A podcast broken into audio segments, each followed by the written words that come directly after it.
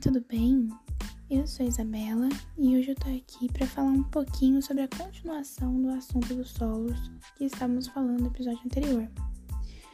Hoje vamos discutir um pouquinho sobre um assunto muito preocupante para os especialistas da área ambiental. E estamos falando de quem? Da contaminação do solo.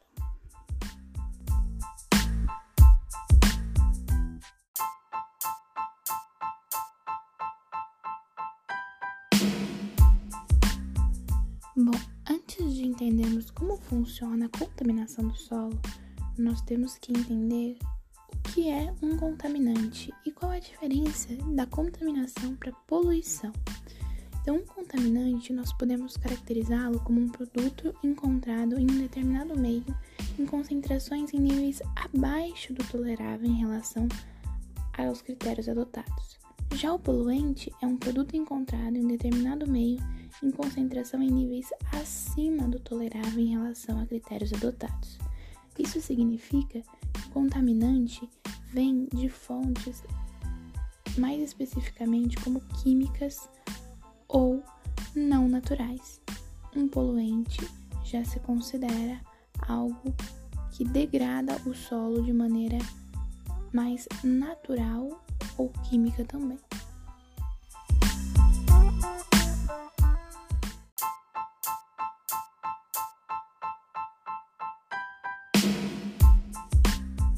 Seguindo essa linha de pensamento, nós conseguimos entender que a contaminação do solo muitas vezes vem por parte do homem.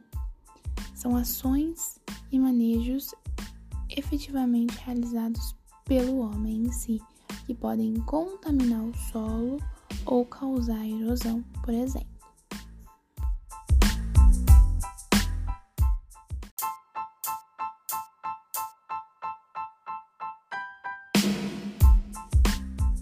A atividade humana, ela pode variar dentre as ações da agricultura, mineração, energia nuclear, disposição de resíduos industriais e urbanos e entre outros diversos. Portanto, as atividades humanas têm impacto diretamente relacionado com a contaminação do solo.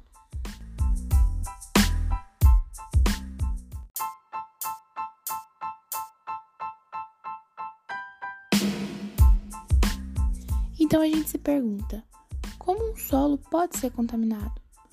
E a resposta dessa pergunta está resumida na alta concentração de substâncias químicas, como os hidrocarbonetos policíclicos aromáticos, derivados da combustão do carvão, óleos jogados diretamente no solo, resíduos do solo, como lixo e muitos outros derivados.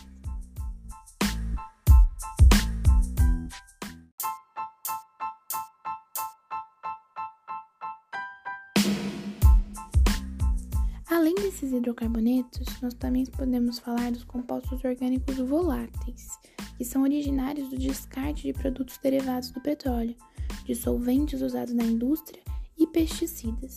Além disso, o desmatamento também faz parte das razões para a contaminação de um solo. O desgaste irregular causa danos que podem ser permanentes e causar doenças ao ser humano, capazes de levar à morte. Por isso, é importante saber os impactos que o descarte causa ao meio ambiente e as suas consequências.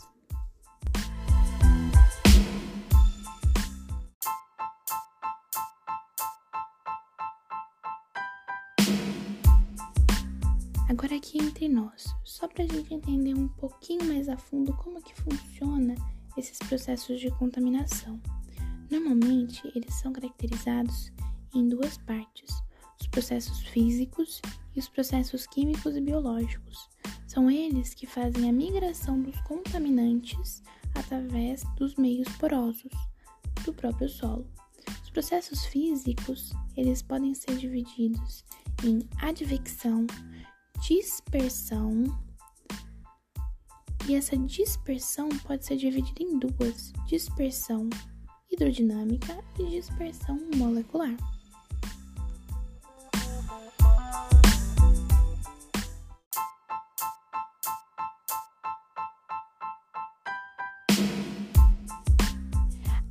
Para os processos químicos e físicos, existem diversas maneiras de acontecerem essa transferência de substâncias. Uma delas é a adsorção e absorção de matéria orgânica, ou então a precipitação a partir das chuvas, a biodegradação, a degradação abiótica, a volatização, a, o decaimento radioativo, a dissolução, a formação de complexos, a cossolvência e a ionização.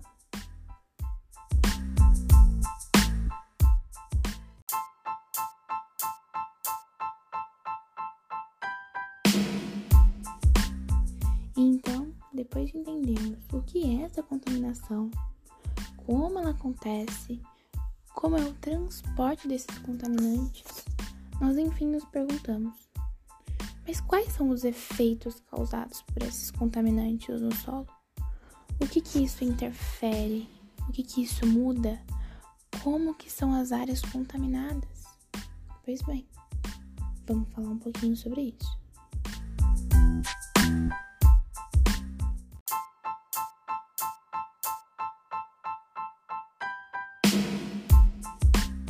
Então, os principais efeitos são as alterações climáticas, a perda da fertilidade do solo e o impacto diretamente na saúde humana.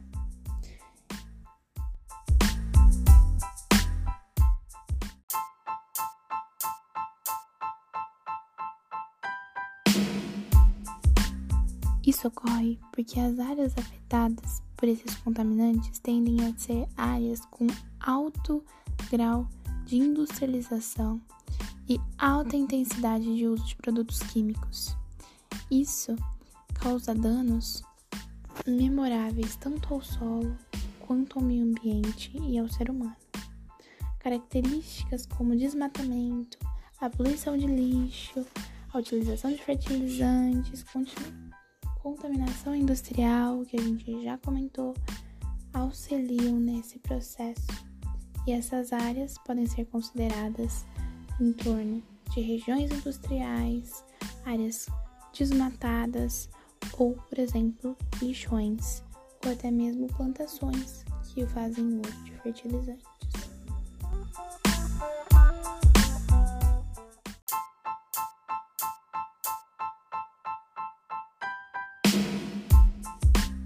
Por fim, o último questionamento que a gente faz é o seguinte: tudo bem, a gente entendeu como funciona, a gente tá triste por essa condição, mas como que a gente consegue tratar esses solos? Como que a gente consegue recuperar esses solos ou até mesmo não causar essa contaminação? Essa pergunta e essa resposta eu deixo para o próximo episódio. Muito obrigada. Até mais.